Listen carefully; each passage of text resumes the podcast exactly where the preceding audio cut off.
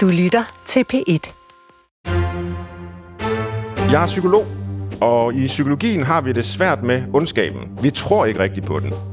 I hvert fald vil psykologien gerne forklare menneskers onde handlinger ved at henvise til deres barndom eller livssituation, eller måske endda til en psykisk lidelse, som vi så kan kalde psykopati eller antisocial personlighedsforstyrrelse. Men når man på den måde har forklaret ondskab, så forsvinder den hurtigt. For hvis man ikke kan gøre for sine onde handlinger, så er de vel ikke onde. At forklare alt er at undskylde alt. På den anden side er der måske handlinger, der er så grusomme, at de ikke kan forklares. Det er den slags ondskab, vi for eksempel drages mod i kriminalromaner og true crime-serier, så måske er der alligevel plads til ondskaben i vores moderne verden. Det prøver jeg at finde ud af i dagens udgave af Brinkmanns Brix. Velkommen til.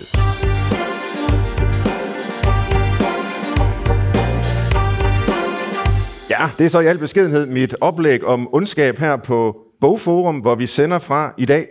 Fordi min øh, producer, Christoffer Heide, som øh, også er til stede her, og jeg, vi tænkte, at vi skulle da hive fat i et af de mest grusomme og ondskabsfulde emner, vi kunne finde på, for at trække nogle gæster til. Og jeg er da glad for at sige, at det er lykkedes, Christoffer. Ja, netop. Øhm, og i den forbindelse, så tænkte jeg jo på, hvor ond er du egentlig? Ja, altså jeg har aldrig nogensinde taget øh, psykopatitesten, som vi har i psykologien, og uden jeg skal puske låren alt for meget, så tror jeg ikke, jeg vil bonge ud som psykopat. Det håber jeg da i hvert fald øh, bestemt heller ikke. Altså, der er jo det med ondskab. Nu du spørger, hvor ond er du? Er du ond? Og så videre. Der er jo ingen mennesker, der vil få det spørgsmål, som vil sige, ja, jeg er ond. Selv de mest grusomme massemorder og mennesker, der har udført folkedrab i løbet af menneskehedens lidet gloværdige historie, de har jo altid påstået, at de sådan set har gjort det i det gode tjeneste. At de har villet noget godt med det. Jeg har i hvert fald aldrig hørt om mennesker, der ligesom selv har opfattet sig som onde. Så med far for at mangle selvindsigt, så tror jeg, jeg godt vil sige, at jeg ikke mener, at jeg er særlig ond. Men i dit fag som øh, psykologiprofessor, hvad siger man så om ondskaben? Fordi det har været et omdrejningspunkt altid. Hvad er det for noget? Altså, når man øh, tænker sådan på psykologiens historie, så er der jo mange, der umiddelbart vil gå tilbage til Freud. Og han havde jo også noget at sige om ondskab, i modsætning til sådan den moderne psykologi. Freud skrev jo for øh, altså over 100 år siden. Og, og han mente faktisk, at mennesket havde en iboende ondskab i sig. At vi øh, har en drift mod destruktion og aggression og sådan noget, og dominans. Men at det selvfølgelig også var noget, vi kunne tøjle, fordi det er bestemt ikke det eneste, vi har i os. Øh, men, men så kan man spørge, hvor meget er der egentlig forklaret ved den menneskelige ondskab ved at sige, at vi har den i os. Men det kan vi måske vende tilbage til. Men det mener Freud i hvert fald. Det er der ikke så mange, der mener i dag.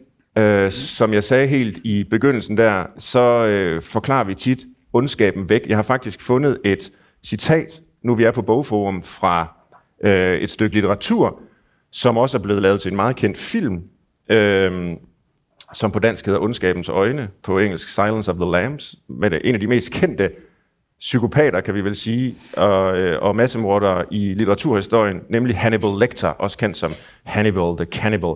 I kender jo nok filmen, hvor han bliver spillet af Anthony Hopkins.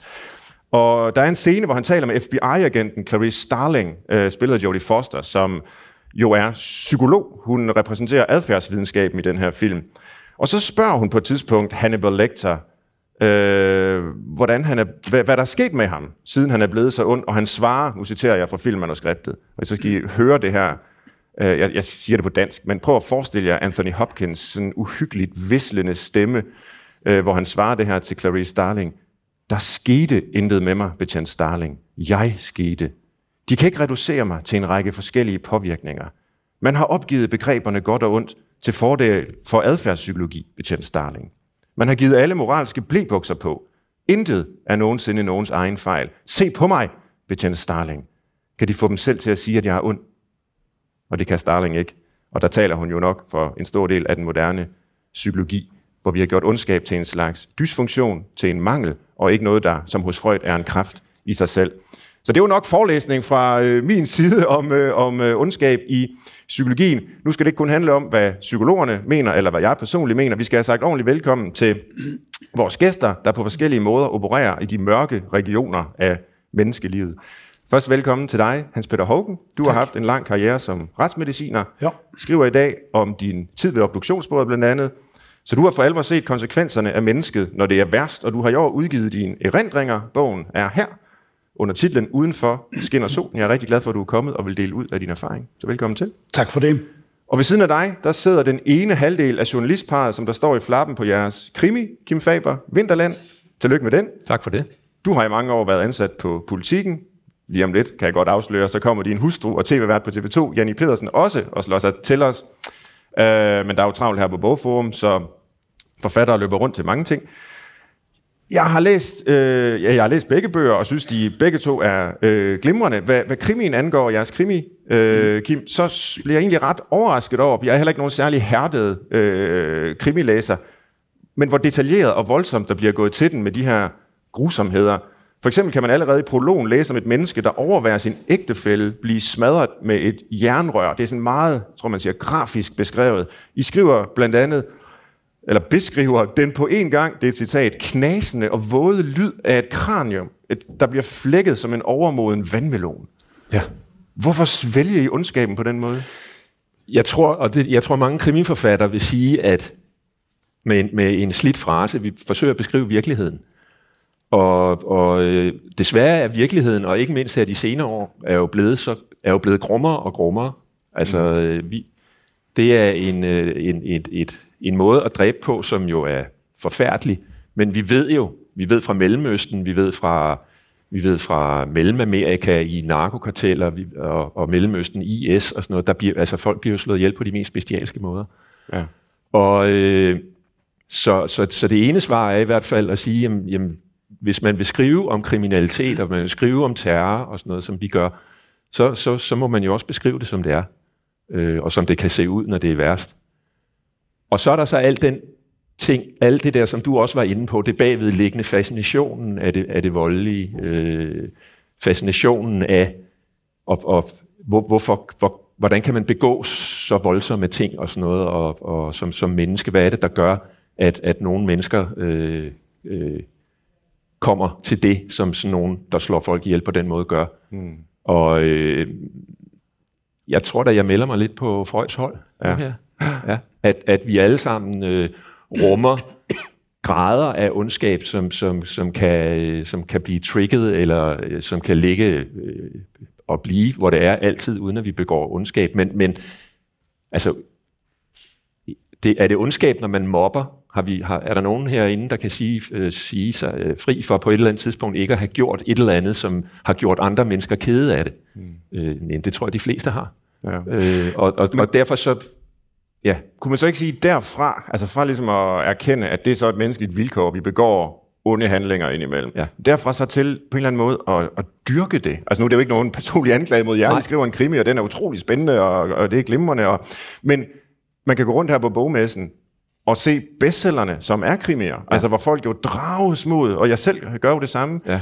Øh, de her meget eksplicite beskrivelser af øh, vold, grusomhed og, og ondskab. Hvorfor, hvorfor, hvorfor tror du, det er sådan? Jamen, jeg, jeg, jeg, jeg tror ikke, jeg har et, et fuldgyldigt svar på det, men, men jeg tror, det har at gøre med, at vi alle sammen godt ved, at, at, at det der også er et eller andet sted inden i os. Altså at at vi, øh, vi kan have mareridt, og det kan så være, der kan man jo så påstå og mene, at de kan komme med at læse nogle bøger som vores, eller se film som Hannibal Lecter, at så kommer de tilbage til os i drømme. Men det kunne jo også være, at det, der stikker hovedet frem i vores mareridt, er noget, som bor i os. At, at vi, øh, at vi øh, rummer den der ondskab, og det ved vi et eller, et eller andet sted godt selv. Mm. Altså har, det kan godt være, det er, jeg har nogle gange sådan den der, når man kommer cyklende øh, ned ad Nørrebrogade sammen med 20.000 andre cyklister, der kæmper om pladsen, og der kommer en bus kørende meget tæt på en, altså så får man det der syn, hvis man nu væltede ud, eller en foran væltede ud, og bussen kørte hen over. Altså, der, og jeg kan jo ikke forklare, hvorfor jeg tænker det, fordi det er jo ikke positivt. Mm. Det, er jo ikke, øh, det er jo ikke en rar tanke, men den kommer, og jeg kan ikke afværge den, den kommer simpelthen øh, til mig, øh, uanset om jeg ved den eller ej. Mm. Og, og, og om, det bevis, om det så er et bevis for, at, at ondskaben er inde i os, det ved jeg ikke. Altså, det, det, kan, det kan en dygtig psykolog sikkert pille fra hinanden. Det, der. det kan være, at vi kan ja. vende tilbage til det i løbet af udsendelsen. Ja. Hans Peter Hågen, du repræsenterer jo på en måde virkelighedens stemme her i dag. Er ondskab overhovedet et begreb, du har forholdt dig til i dit virke som retsmediciner? Øh, det er der absolut, fordi jeg har jo oplevet så mange gange resultatet af ondskaben. Altså det, det, det virkelig det endegyldige resultat af ondskab, det er jo det, jeg så mange gange har haft liggende på mit stålbord. Så ja, det har jeg jo reflekteret over mange gange. Mm. Øh, og øh, der vil jeg nu også sige lige, lige tage tråden op lidt fra det, Kim sagde, øh, da du spurgte om, hvorfor skriver I ja. dette? Jo, siger du, fordi vi vil gerne skrive og forklare, som det er i virkeligheden. Og det er jo det, jeg ser. Og det er jo også sådan noget, vi to snakker om ja. så mange gange. Ja. Og som jeg også snakker med mange andre øh, krimiforfattere om. Hvordan skete det her? Hvordan lyder det? Hvordan ser det ud? Og så videre. Det er sådan noget, som jeg ved. Ikke for det, at jeg svælger i ondskab, for jeg ved, at livet er så meget andet end det, der ligger på stålbordet, heldigvis.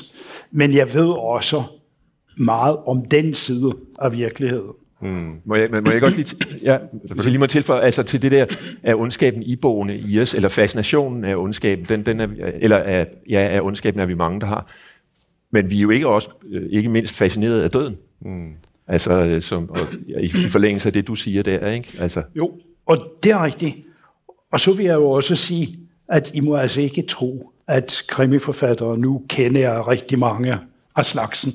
I må altså ikke tro, at det er nogle sådan nogle mærkelige, øh, bestialsk tænkende og handlende personer. I, I er alle sammen nogle søde og rare og venlige personer, men så kan I altså det der med at sætte ord på den virkelighed, som jeg forklarer, og som du siger, den tanke, der får igennem dit hoved, at du sådan overfyldte cykelsti. Jamen det er sådan nogle tanker, som mange mennesker kan gøre sig et lille øjeblik, eller flere øjeblikke. I formår bare at sætte ord på det, ja. og så får jeg altså også en bog ud af det. Men Hans Peter, vil du være enig i, uh, i den, sådan her, den freudianske tilgang, at vi har den ondskaben iboende i os, at der faktisk findes ondskaber, der findes onde mennesker? Eller jeg kom til at tænke på en person, jeg også ved, du kender, Bent Især Nielsen, den tidligere leder af rejseholdet, som ja. skrev den her bog, der hed Man jager et bæst og fanger et menneske. og det siger jo egentlig meget godt det her med, at når man ser forbrydelsen, så kan den være ondskabsfuld, ja. bestialsk. Det er et bæst, der har udført. Men når man så fanger personen, jamen så er ondskaben nærmest væk, fordi så er der alle mulige omstændigheder, der forklarer den her forbrydelse, en ulykkelig barndom, eller nogle gener, eller en psykisk lidelse, eller hvad det måtte være. Ja. Og så er det et menneske lige pludselig. Er du enig i det? Altså, jeg er fuldstændig enig i, alt det, du sagde nu. Og også fordi, at uh, Bent og jeg, vi udgav en bog sidste år, ja. sammen med Stine Bolter, hvor vi også sidder og snakker om begrebet ondskab. Altså, jeg tror, at vi har det i os, noget af det. Større eller mindre grad. Men fordi vi er normale, velfungerende mennesker, så kan vi altså lægge det der meget tykke låg på det, så det ikke kommer ud i, i al sin ondskab. Men jeg tror altså, vi har en snært af det, langt de fleste af os. Men, men må, man ikke, må jeg ikke sige, at jeg, jeg er fuldstændig enig, og, og når man har sagt, at, vi, at vi, når, når, man, når man siger, at vi alle sammen har ondskaben i os, så er det også vigtigt at sige, at vi har også alle sammen godheden i os. Mm. Og, og, og, og, og det er jo det, at når man finder, øh, tit, altså når man finder øh, eller, eller fanger øh, drabsmænd, som har begået øh, de mest bestialske mord, så vil man givetvis også kunne finde øh, gode, øh, gode ting i dem. Altså, vi er jo ikke enten det ene eller det andet. Ja, så ved jeg, så det kan godt være, at psykopater er øh, rendyrket. Det ved du mere om, rendyrket onde. Øh, men men, men øh, vi rummer jo, altså, vi er jo komplekser, vi er sammensatte. Øh, det er det, der er pointen.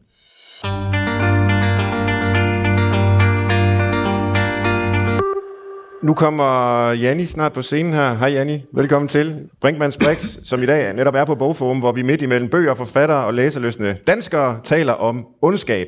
Fordi der er så mange af os, der opsøger netop det, når vi læser en bog, for eksempel en kriminalroman. Med mig på scenen er forfatterparet, i hvert fald lige om lidt, når Janni kommer herop, Janni Pedersen og Kim Faber, som har udgivet den her bog Vinterland, og tidligere retsmediciner og forfatter til flere bøger om, øh, om det og om dit liv, Hans Peter Hogan. Og jeg kunne tænke mig at tale lidt med dig, Hans Peter, om den her virkelighed, som du har øh, været i som retsmediciner ja. så længe, i, igennem mange årtier. Hvordan ender man med at arbejde med et sådan felt? Hvad er, det, hvad er din historie? Øh, altså min historie, Ja, har vi resten af dagen? Stort set. okay, ja, man kan gøre det relativt kort i hvert fald. For det min historie er jo den, at jeg er jo ikke bare lige blevet, hej Janne, øh, jeg er jo ikke bare lige blevet hævet ind fra, øh, hævet ind fra gaden. Fordi, altså, først så læste jeg til læge. Det gør man nu, der normalt 6,5 år, 7 år. Jeg var meget grundig, så det tog mig over 10 år. Øh, men, øh, og så bagefter ude og arbejde på hospitaler med sygdom, lidelse og død. Det er jo nu af virkeligheden på, i, i, i, i sundhedsvæsenet. Og det er ikke sundhedsvæsenets skyld. Det, det, det er altså syge mennesker, som kommer ind.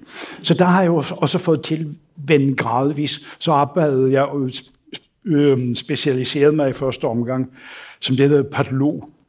En patolog, det er sådan, som sidder og kigger i mikroskop og, og ser celler- og vævsundersøgelser. Om der er kræft, om der er tuberkulose, om der er noget helt andet.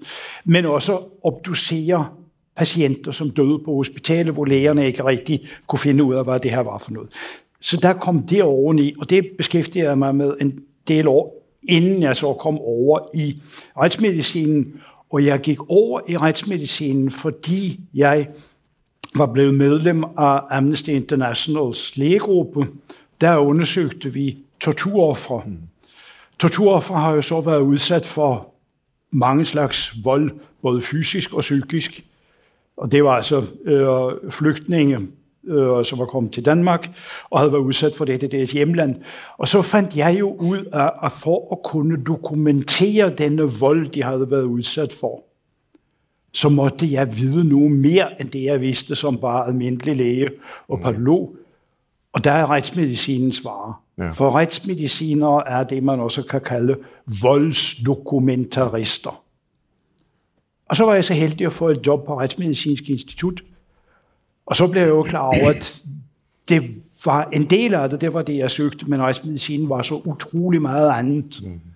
Og der blev jeg så hængende i nogen og 30 år.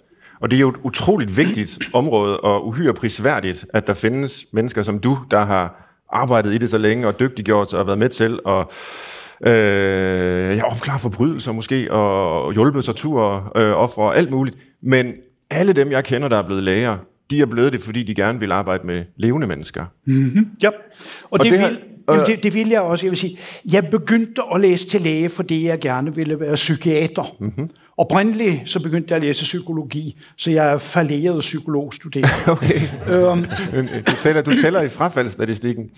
ja, jamen altså, jeg, jeg, er også, jeg er også falderet jurastuderende, uh-huh. så det er ikke det. Øh, men altså, så fandt jeg ud, eller fik lynhurtigt at vide, at på en hospitalsafdeling, ej, der var det ikke psykologerne, der bestemte. Det var psykiaterne. Ja, det er rigtigt. Og jeg ville gerne bestemme. Okay. Og så måtte jeg jo læse psykiatri. Så måtte jeg blive psykiater, og så fandt jeg ud efterhånden i løbet af studiet, at det skulle jeg i hvert fald ikke være. Og så endte jeg altså i retsmedicinen, som er ganske langt fra ja. psykiatrien. Ja. Hvornår har det været værst at arbejde med det fag? Det har været værst, da jeg arbejdede på øh, Balkan, altså i Kosovo, i 99 og 2000. Mm. Og da jeg arbejdede i Gaza i 2014. Og hvorfor var det værre end alt andet, jeg har været ikke udsat for, men oplevet i mit fag? Jo, det var antallet af døde. Det var masser af døde. Der var det tusinder og atter tusinder af civile, altså uskyldige mennesker, folk, der ikke var en part i en krigshandling som var døde. De var dræbt. På Balkan var de skudt. Nakkeskud alt overvejende. I, på, i, um, I Gaza var de langt de fleste var ofre for eksplosioner, altså bomber, granater, eller kvæstelser, hvor de havde været i huset, der var faldet sammen. Er der forskel på, hvordan man bliver påvirket øh, af henholdsvis ofre for naturkatastrofer, hvor der jo sådan set ikke har været menneskelig ondskab involveret, og så ofre for krigshandlinger for eksempel? Øh, for mig har det været en stor forskel, og det er ikke kun for mig, det er jo, nu jeg har snakket med mange kolleger om, som også har oplevet det samme, og det er, at resultatet af menneskelig ondskab, fanatisme, det er meget værd for os, der arbejder med det, end resultatet af naturkatastrofer. Mm. Mennesker er cirka så lille over for den enorme natur. Og vi er altså nogle meget svage væsener, som ikke tåler ret mange påvirkninger udefra. Og det med naturen, når jeg efterhånden blev menneske jo mere og mere skyldig det, der sker i naturen. Mm. Men hvis man ser bort fra det, så er resultatet for naturkatastrofer med død, det er sørgeligt, det er trist, det er grusomt for de efterladte. Men for os, der arbejder med det, så er det ikke resultat af ondskab. Mens på den anden side, hundreder, tusinder af dræbte personer, som var uskyldige i det, der foregik, det er altså en voldsom påkending for os, der arbejder med det. Navnlig når vi så arbejder med det dag ud og dag ind, og er midt inde i det. Ja. Vi skal have bygget broen her til fiktionens verden lige om lidt, men det kan være, Hans Peter, du lige skal fortælle, hvordan du kender Kim og Janni. Jeg har haft glæden af, øh, og har stadigvæk, og regner det også med at få fremadrettet. Jo, tak. glæden af at kunne ligesom give lidt ud fra min faglige viden. Og jeg synes, det er så pragtfuldt, at der er nogen, der gider og interesserer sig for det, jeg har lavet, og kan bruge mig til noget. Og det, det er ligesom, så, så vi sidder der og, og ligesom snakker om og skriver om og udpensler det ene mere bestialske drab efter det andet, ja, ja. og størrelser og udseende ja. og sådan noget. Vi nørder med ja. det til. Ja, altså det er en interessant hobby, synes jeg. Jeg, jeg er jo glad for, at de gør det, fordi så er der øh, spændende krimier jamen, til, til os læsere. Ja, du sidder men, sammen med nogle drabsnørder. Jamen det er det, jeg er så fascineret af. Og vi skal have budt ordentligt velkommen til dig nu, Janni. Tak fordi du også øh, vil være med her som, som medforfatter til, til bogen, til krimien øh, Vinterland nu hørte vi lige fra Hans Peter her, hvordan han, han rådgiver jer om, om det mest bestialske. Men hvordan sidder du og Kim og, og bygger en morter? Altså, hvordan konstruerer I øh, de her, ja, der er jo indtil flere voldspersoner i, øh, i bogen her?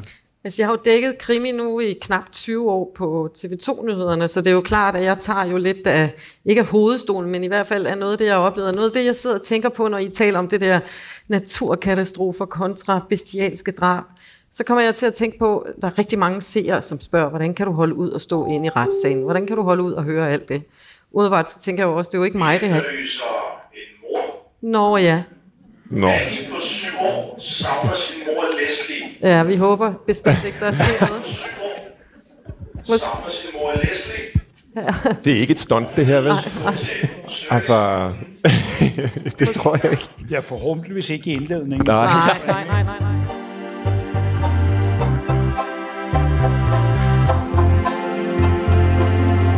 Men sådan noget af det, når I snakker om det der, så sidder jeg over og tænker, jamen når man sidder derinde og får de der voldsomme billeder dokumenteret af folk, der er blevet lemlæstet, og deres hvide BH, den er rød, fordi de er blevet lemlæstet så meget, så er det i virkeligheden ikke det, der påvirker mig mest. Det, der påvirker mig, det er de ofre, der er, de pårørende, der er. Og dem, øh, Hans Peter, dem har du jo ikke haft så meget kontakt med. Du står jo der med livet og skal dokumentere, hvad der er sket. Men det er i hvert fald der, hvor jeg er blevet berørt mest. Det er, når jeg har set øh, koner, mænd til de dræbte. For eksempel Amagermanden. Øh, to kvinder, som jo var udsat for voldtægt af ham. Den ene var gravid, som da han bliver kendt skyldig, sådan nærmest vælter ind over sådan et, en, en stol og græder og græder og græder. Det er der, hvor jeg kan mærke, hold da op, det her det er ikke bare noget, der skal beskrives i nyhederne på 1 minut og 20 sekunder, det her det er virkelighed. Og hvad ja. gør I så helt konkret, når I sidder I der ved morgenmaden og hælder cornflakes op og siger, ja. Ja. hvordan, skal, hvordan skal hans kranium smadres med det her jernrør? Nej, nej, nej. Altså jeg tror, det vi gør er jo, at vi lægger nogle, nogle plotlinjer ud, og så har vi hver især, så fordeler vi sådan arbejdet mellem os, hvem gør hvad, og, og hvem skriver hvad, og, og, og så kommer de der ting jo, øh, altså det, det er jo noget af det, man lærer som journalist, det er jo at beskrive og, og finde billeder. Øh, en, en, kender vi lyden, eller kan vi forestille os lyden af en vandmelon, der bliver flækket med en, en, et baseball bat eller sådan noget? Jamen, det tror jeg godt, vi har et billede af inde i hovedet. Og, og med, med, når man laver den der slags beskrivelser, gælder det jo om at ramme et eller andet billede, som i hvert fald 99 procent af dem, der læser det, vil, vil nikke til at sige, så ved vi godt, hvordan det lyder. Mm. Så, så, så det er, altså det er, ikke, det, er ikke, det er ikke sådan, at vi sætter os ned og siger, nu skal vi udtænke det mest onde, der overhovedet kan, kan udtænkes. Er det i det her tilfælde i Vinterland, der er, kan man jo tale om en politisk motiveret morder, mm-hmm. fordi det er terror. Og, og det, det, det er jo der, vi starter i virkeligheden. Altså vi, og, så, og så er vi jo journalister, så vi går jo ind og, og, og det gør I jo også øh, som, som øh, forbrugere af medierne, så ved vi jo desværre en hel del om, hvordan man i IS har slået øh, mennesker ihjel her de sidste øh, 5-6 år. Så, så vi går jo ind og, og, og, og, og låner af virkeligheden, kan man sige. Øh, jeg, jeg, jeg er godt klar over, at der er jo andre krimiforfattere, som, som ligesom som lægger, lægger til, kan man sige, som gør det endnu mere bestialsk. Altså, vi, jeg tror, vi er af den opfattelse, at virkeligheden er alt rigeligt bestialsk, mm. Mm. Øh, til at vi behøver at, at opfinde Hannibal Lecter eller, eller nogen andre. Altså, der er desværre alt for meget at tage af derude i virkeligheden, mm. øh, som, som, som virker ondt og, og ufor, uforklarligt og Mm. Så, så, øh, så, så vil, vil I sige, at, øh, og det er måske et urimeligt spørgsmål, fordi altså, en, en roman som jeres er jo en helhed, hvor det er svært ligesom at pinde ud, hvad er vigtigst i den. Mm. Øh, altså der er jo både noget altså, ren spænding, og der er noget vold, og der, det bliver vi også draget af, det talte vi en del om, før du øh, mm-hmm. kom herind, Janni, altså hvordan mennesket har den her drift nærmest mod det grusomme, som vi gerne vil læse om og, og, og se på på en eller anden måde, selvom det er et underligt træk ved os. Men er, er det det, der er det vigtige? Er det volden? Er det ondskaben? Eller er det mere øh, det politiske, det menneskelige, skæbnerne? Kan man sådan dele det op på den måde? Øh, vi har talt meget om, fordi vi har læst rigtig mange krimier i vores liv, og vi har jo ikke kunne huske plottene, når vi har læst alle Sjøvel og Varløs bøger, eller Henning Mankell. Vi har jo kunne huske karaktererne. Vi har kunne huske, hvilke situationer de går igennem. Så for os har det været meget vigtigt at lave nogle mennesker, som folk godt gider at være i selskab med og nogle, øh, nogle, nogle problemstillinger i deres liv, som vi kender fra os selv. Det er ikke nogen hemmelighed, at min mand han er en del år ældre end mig, så derfor er han jo på vej mod en seniortilværelse, hvor sådan noget... Ej, undskyld, ej, ej, ej, ej, det var måske lige at stramme den. Undskyld, altså, undskyld. sig til, hvis jeg har brug for en psykolog. Ja, det, I er jo med i Brinkmanns Ja, det er rigtigt. Kan du rykke, her, kan du rykke ind i midten her, Svend? og, jeg, og jeg vil da bare sige velkommen i Ja, ja, ja, men tak. Jeg er i godt selskab. Nå, jamen, Kim tager jo fat i sin hovedkarakter, eller vores hovedkarakter Junker, på noget, der, der jo er relevant for, for mennesker i din alderskat. Ja. altså, vi nærmer os udløbsdatoen. ja. Så i virkeligheden så er det også handlet for ja. os om at, at lave nogle karakterer, som, som folk godt gider at være i selskab med. Og så tager vi også et livtag med nogle af de problemstillinger, der er. Ja. Altså den får skulle lige et svirp med halen. Ja. Ikke? Og jeg må sige... Men kunne jeg skrive om Junker og de andre personer, altså uden volden, uden øh, forbrydelserne, og så bare lavet det som en, en, en menneskelig fortælling, socialrealisme for nej, eksempel? Nej, nej, det tror, det tror jeg ikke, fordi altså, i, i en hvilken som helst øh, roman, som er, har en narrativ øh, kurve, og, så, så handler det jo om at have nogle, vi plejer at sige, sympatiske hovedpersoner, og med det der mener man nogle hovedpersoner, man kan forstå og identificere sig med, og hvis problemer man kan forstå, som så møder noget modstand. Og, og, og det er jo den modstand, de møder. Altså det er jo øh, som, som betjent, den modstand, man møder, eller som efterforsker, som kriminalbetjent, at man skal finde ud af, hvem har slået det der menneske ihjel, eller hvem har begået den der forbrydelse. Så, så, så det ene kan ikke eksistere uden det andet, men jeg, Janne og jeg er da helt enige om, at hvad er det, hvis jeg skal pege på noget, der er det vigtigste i en bog som Vinterland, jamen så er det jo karaktererne. Ja. Så er det karaktererne. Og så er det jo også rent fortællemæssigt, altså inden, inden for den, øh, hvad skal man sige, den narrative teori og sådan noget, der findes en, en eller der er, han er død nu, en, øh, en kanadisk, øh, japansk øh, sprogforsker, som hedder Hayakawa, som opfandt et begreb, der hedder øh, abstraktionsstigen, mm-hmm. Og, hvor, hvor, og det er sådan et analyse. Det er godt, vi er på P1, skat. Ja, ja, det er vi glade for her. altså, at, hvor, hvor en, en hvilken som helst historie kan i virkeligheden fortælles på, fæl, på forskellige niveauer af abstraktion.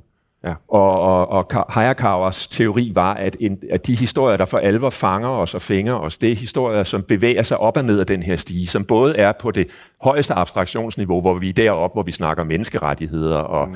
måske også terrorisme og, og, og internationale konflikter og den slags. Og så helt nede i bunden af stigen har vi selvfølgelig det enkelte menneske eller det enkelte væsen. Det. Mm. Øh, og at man så kan bevæge sig, så er der jo alle mulige niveauer indimellem. Der er det politiske niveau, som ligger nogenlunde midt i, i, ifølge Hayakawa. Så, så det er jo også et spørgsmål om, og, synes jeg, når man fortæller den der øh, type historier, og, og de, de, de historier, vi husker bedst, det er dem, der rammer os både i hovedet og i maven. Altså, at hvis man, kan, hvis, man kan, hvis man evner at lave en fortælling, som både kan give folk et pust i maven, men også få dem til at tænke over nogle ting. Og det kan være noget politisk, eller det kan være det, kan være det som den amerikanske øh, fantastiske tv-serie Homeland beskæftiger sig med, altså det hovedspørgsmål, der er der. Hvem er det egentlig, der er terroristerne i det her? Øh, altså hvis man på en eller anden måde kan sætte gang i det, samtidig med, at man kan beskrive nogle mennesker, nogle karakterer, som har nogle problemer, som vi alle sammen kan identificere os med, at vores far er, eller forældre er ved at blive demente, at vi har været udsat for nogle seksuelle overgreb osv., osv., som ja. der jo er mange, der går og slås med. Så, så, så har man i hvert fald materialet til at, at lave en god bog. Kan vi prøve at vende tilbage til det samarbejde, I har haft? Øh, Jan og Kim, I har jo selvfølgelig samarbejdet om at skrive øh, Vinterland, men så har I samarbejdet med Hans Peter om mm. på en eller anden måde at få afprøvet nogle idéer til, hvordan øh, alle de her forbrydelser osv. skal forløbe.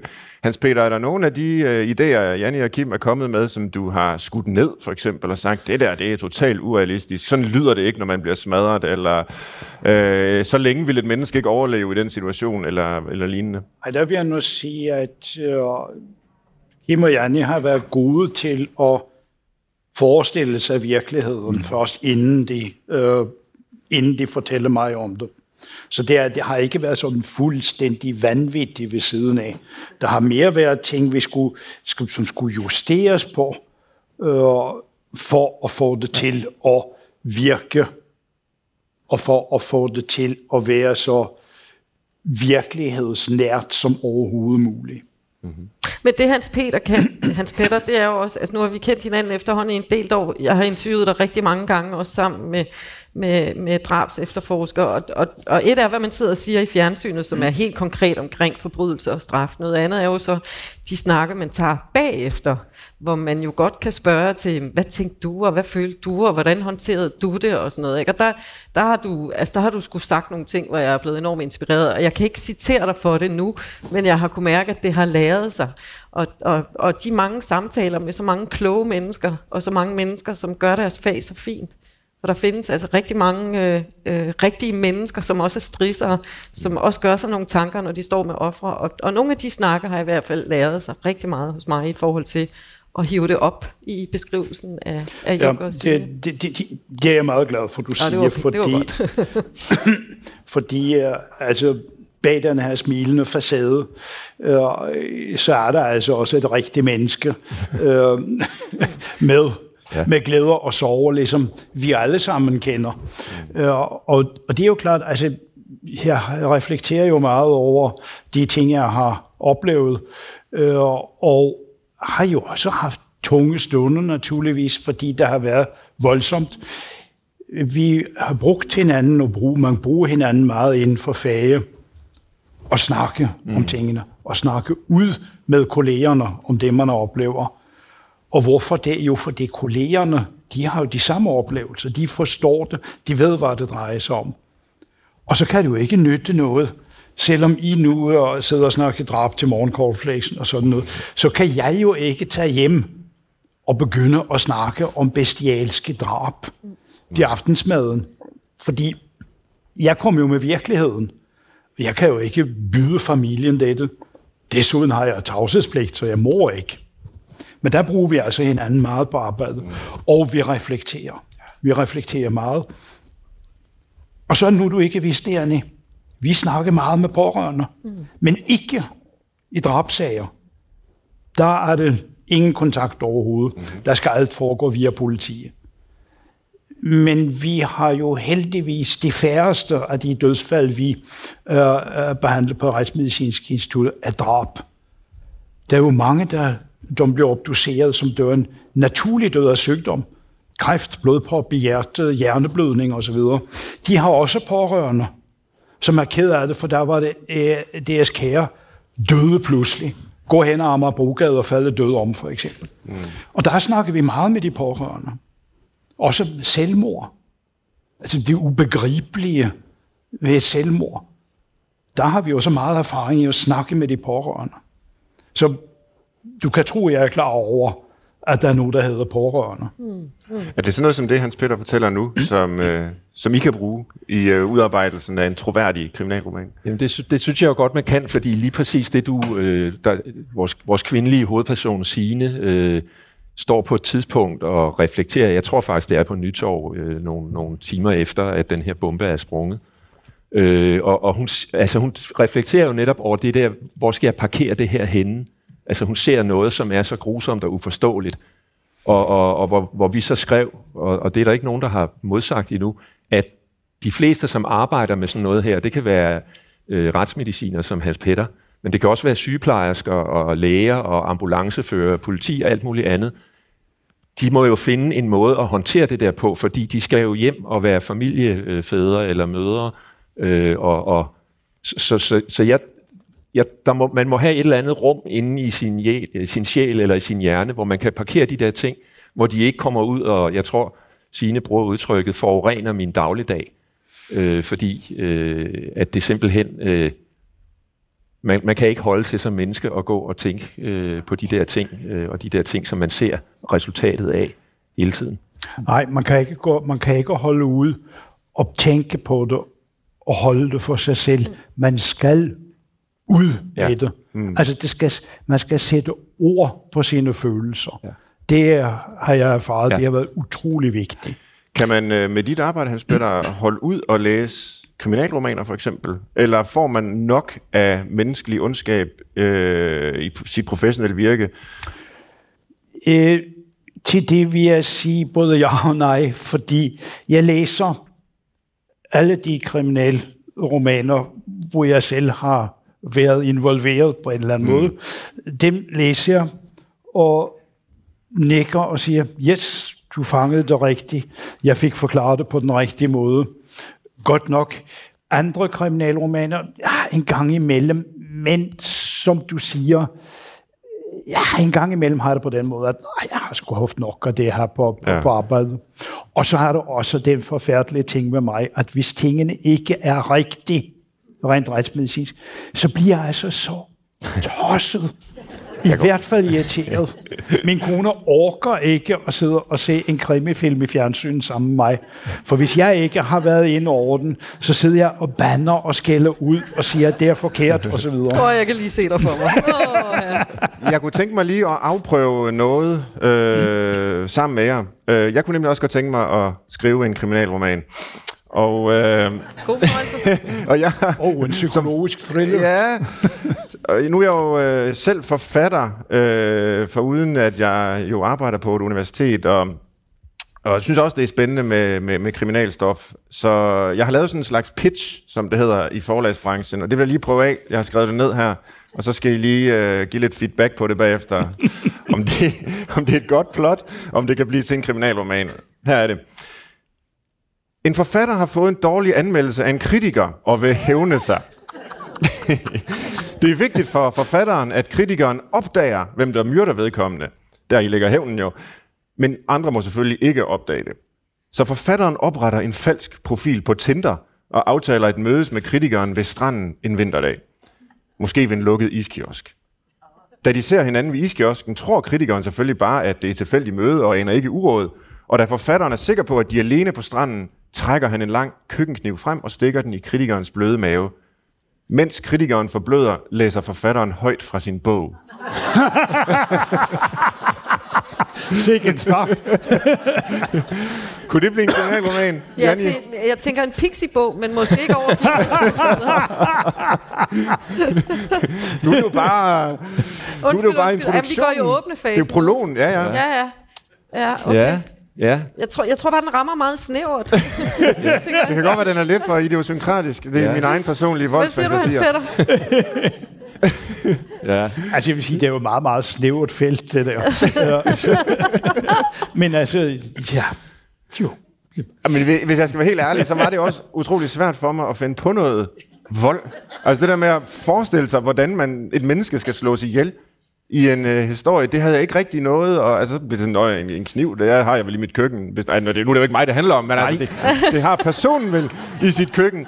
Øh, og, og, og, og, det var det eneste, jeg kunne finde på. Altså, hvordan... Øh, Men, men altså, jeg tænker, man skriver det frem.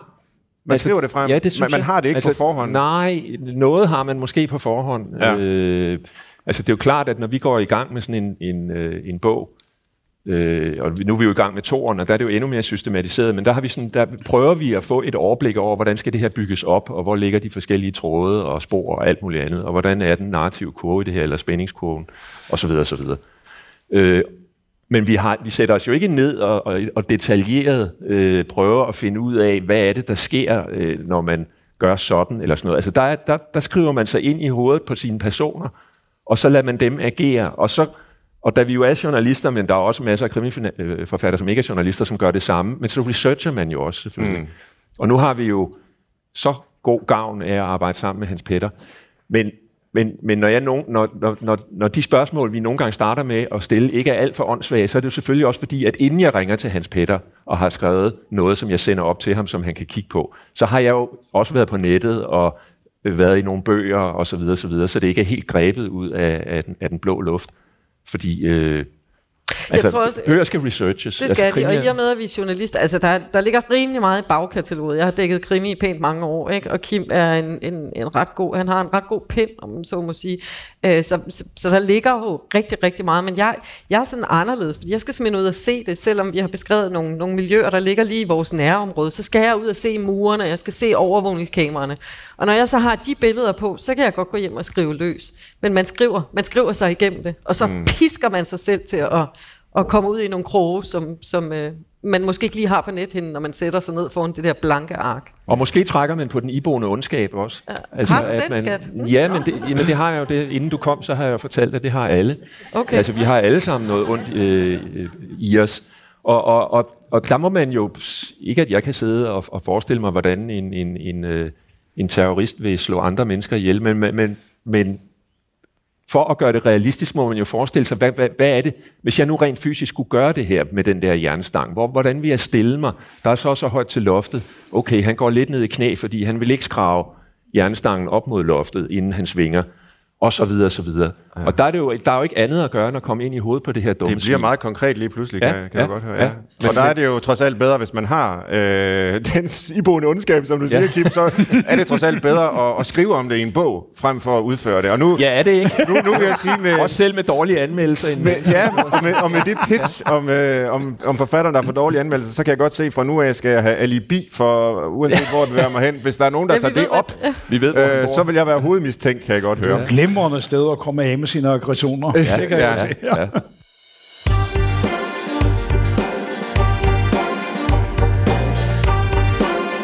I dag handler Brinkmanns Brix om ondskab, og mine gæster er forfatterparet Janni Pedersen og Kim Faber, samt tidligere retsmediciner og forfatter Hans Petter Haugen.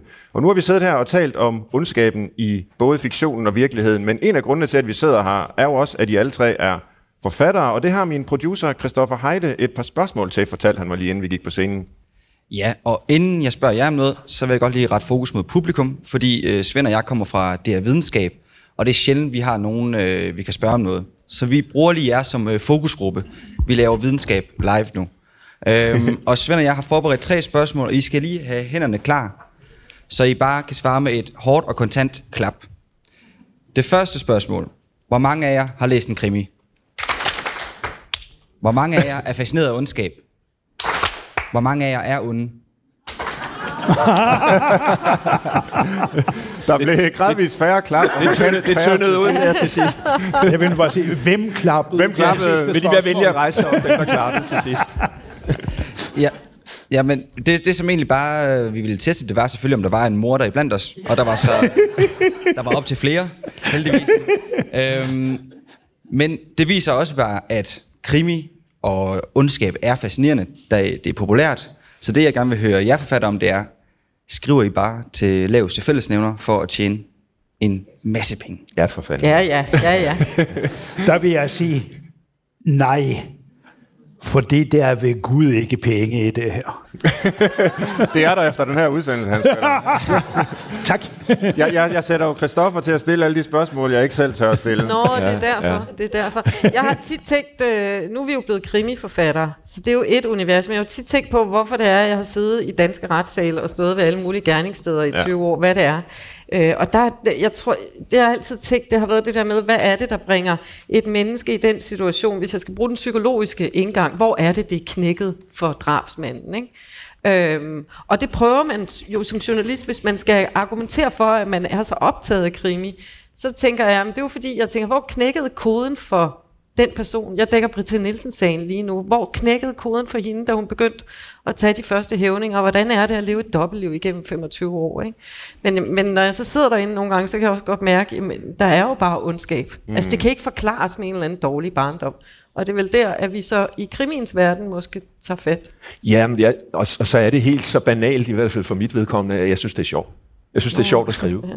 Ja. Øh, og, og hvorfor så skrive krimier? Jamen, det hænger jo sammen med det, som Janni siger, altså vores, vores nysgerrighed over for, hvad er det, der gør, at folk bliver kriminelle, og så videre, så videre. Den nysgerrighed har vi jo, du har jo haft den som, som fag nærmest, og jeg har jo også haft den i min måde at være journalist på.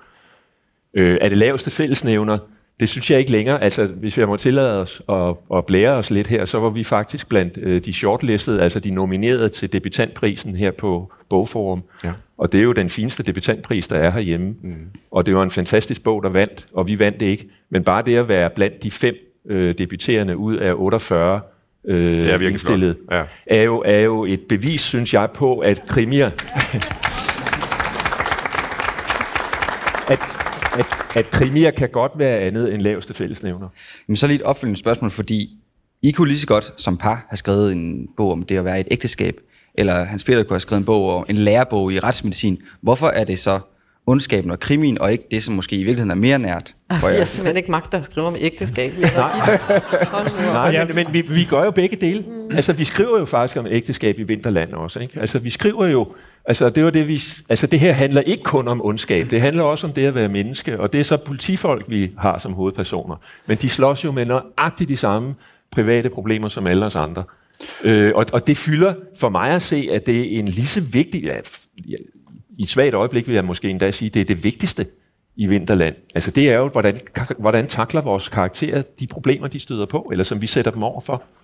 Men tænker I nogensinde på, og altså, ja, måske er det et urimeligt spørgsmål, nu stiller det alligevel, Christoffer har taget hul på, på det ubehagelige i den her del af programmet, altså de her dage, der er en af de store historier i medierne, at en mand har øh, eller mistænkt for at have slået to kvinder ihjel. Ja.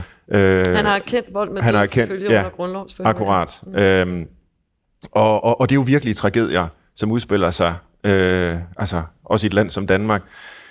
Tænker I nogensinde på, om I kapitaliserer på den her måske lidt, kan man sige, øh, ja. umenneskelige drift mod det onde, som vi har? Jeg må jo i hvert fald sige, undskyld, ja, jeg må helt... sige, at, at, at jeg har jo gjort mig den tanke mange gange, fordi jeg skriver om virkeligheden. Ja. Det gjorde både den forrige bog i denne, og også den bog, jeg er i gang med nu, hvor jeg også beskriver virkeligheden. Og det er altså den virkelighed, der er fuld af ondskab. Mm. Kapitaliserer jeg på det? Nej, det var det, jeg sagde, at der er altså ikke så mange penge i at skrive true crime, som øh, at skrive gode fiktionsbøger. Men øh, jeg gør det jo fordi, at jeg har skrevet hele mit liv. Altså i universitetsverdenen, så skriver man jo også. Det ved du mm. jo også så mm. godt. Uh, så jeg har skrevet alt det der videnskabelige artikler og lærebøger og alt det der, man skal gøre som universitetsansat. Men det der at kunne sidde ned og skrive, og skrive det, man har lyst til, og selv kunne forme sætningerne til et helt andet publikum end kolleger hvis fornemmeste opgave er at kritisere og pille det i stykker, man har skrevet. Det er en fantastisk oplevelse. ja, det, det, det kan jeg godt gengælde. Kender du? ja. ja. Nå, vi har været på besøg i ondskaben. Vi har forsøgt at sætte den i øjnene. Når vi læser en krimi eller anden form for ja, ondsindet litteratur, så kan vi jo altid bare lukke bogen og komme videre med livet. Og det kunne jeg også tænke mig, at vi forsøgte her i lidt sådan lydlig forstand og måske tale os ud af ondskaben også, nu hvor vi har været så langt inde i den. Og det kan vi måske gøre her mod slutningen af udsendelsen i bedste psykoterapeutiske stil på Brinkmanns Brix, nemlig ved, at vi deler de følelser, der måske sidder fast i os. Og det er selvfølgelig sådan, måske halvt i sjov, men jo også måske i alvor, fordi, og der er jo nok især dig, Hans Petter, som, øh, og det har du allerede været lidt inde på, at man også må lægge det fra sig. Ikke? Øh, man skal lægge det fra sig, fordi du har ikke haft lov at dele det ved middagsbordet. Mm. Du har haft øh, tavshedspligt. Øh, men også af menneskelige grunde, psykologiske mm. grunde, skal man måske øh, rense sindet, når ja. man beskæftiger sig med sådan nogle ting. Det skal, som, som ja. de her. Hvad, hvad, hvad har du gjort konkret?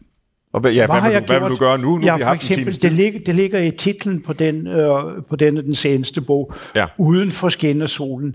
Jeg er fuldstændig bevidst om, at det, jeg arbejder, eller har arbejdet med rent fagligt, det tilhører en verden. Den verden er kun, eller den tilværelse, det er et syn på verden, det er aspekt osv., er kun et lille bitte hjørne af virkeligheden. Virkeligheden, den er derude, hvor børnene leger, eller op og slås, hvor man skal betale regninger, hvor man får skæld ud af sin samlever, eller får et godt kram og så videre, hvor man har gode venner, hvor solen skinner. Det er meget, meget vigtigt at være klar over. Og det er, det, det, det er jo der er langt den største del af mit liv, i hvert fald rent mentalt set, har udspillet sig, og udspiller sig stadigvæk. Det er ikke der i mørke. Ja, der er masser af lys, der er ikke det, men altså i mørke med de mørke gerninger resultater af ondskaben. Det er heldigvis kun et lille bitte hjørne af den virkelige verden, vi alle sammen lever i. Og, og så for dit vedkommende også som retsmediciner, er, er det ikke rigtigt, at, der, at retsmediciner har et, et, sådan et slags motto, eller sådan noget, som står op over døren på latin, til gavn for de levende?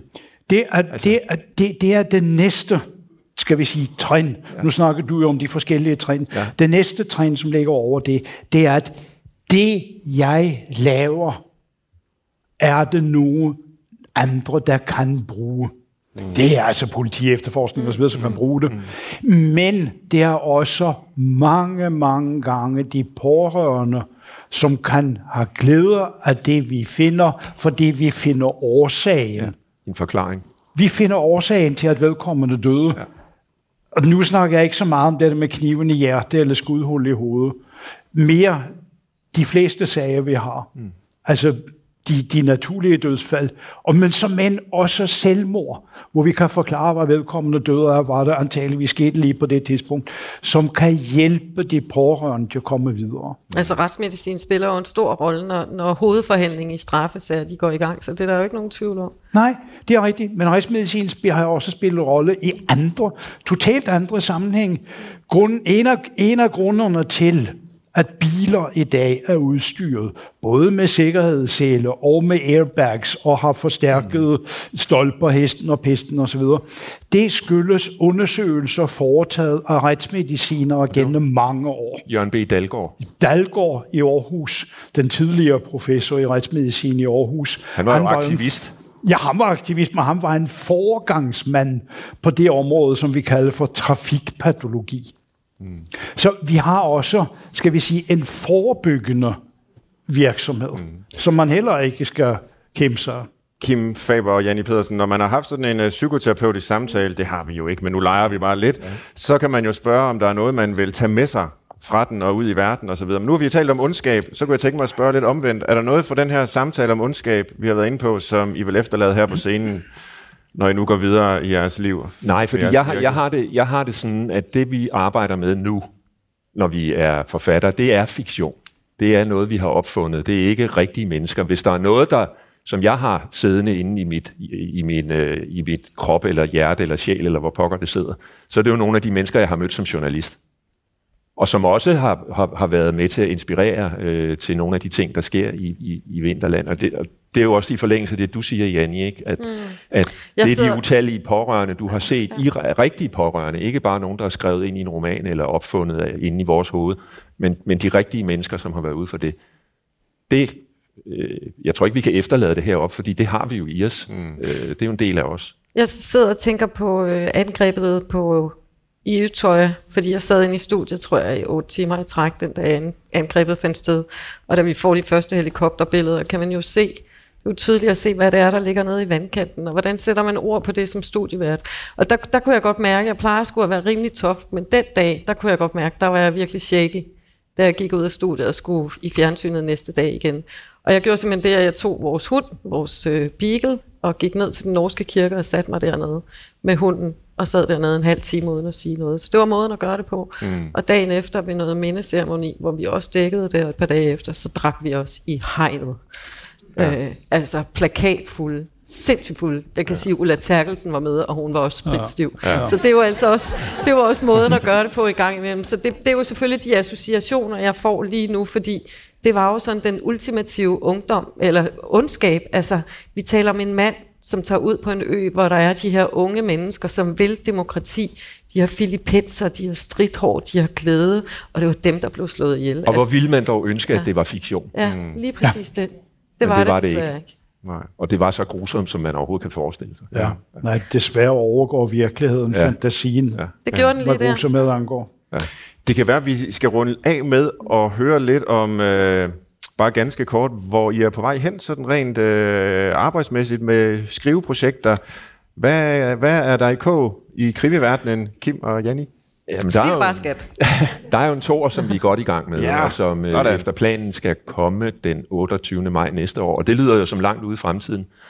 Men øh, det er ikke så langt ude i fremtiden, synes jeg, som jeg gerne ville have, det skulle være, fordi vi ved jo efterhånden, hvor lang tid det tager at skrive sådan noget. Vi er halvvejs, cirka, med, med toren, som griber fat i nogle af, som har de samme øh, hovedpersoner og bipersoner. Det er det samme persongalleri.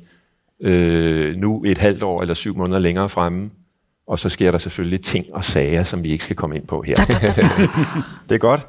Det, det er dejligt at høre. Skønt. Ja, så når jeg kommer hjem fra arbejde, så står han med pisken. Skriv, skriv, skriv. og dig, Hans Peter, har du øh, ja. øh, nye projekter? Ja. ja. Øhm, jeg er i gang med en fortsættelse øh, Uden for solen, øh, øh, hvor jeg lægger vægt på øh, det internationale arbejde, jeg har ja. været involveret i i årenes løb. Så der kommer der en bog om, ah, den kommer i begyndelsen af 2021, februar måned, regner jeg med. Tak til øh, alle mine gæster i dag, Janni Pedersen og Kim Faber, øh, forfatter til Vinterland, og også tak til Hans Peter Hågen, forfatter til Udenfor skinner solen. Tak fordi I kom for at fortælle om jeres bøger og tanker om ondskab. Tak til Selv publikum tak. herinde. Tak fordi vi var med.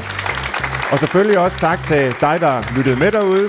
Du kan altid lytte eller genlytte øh, til programmet på dr.dk eller finde det som podcast. Man kan skrive til os på brinkmansbrix.dr.dk. Til retlægger i dag var Christoffer Heide. Jeg hedder Svend Brinkmann. Tak fordi I lyttede med. Tak til publikum.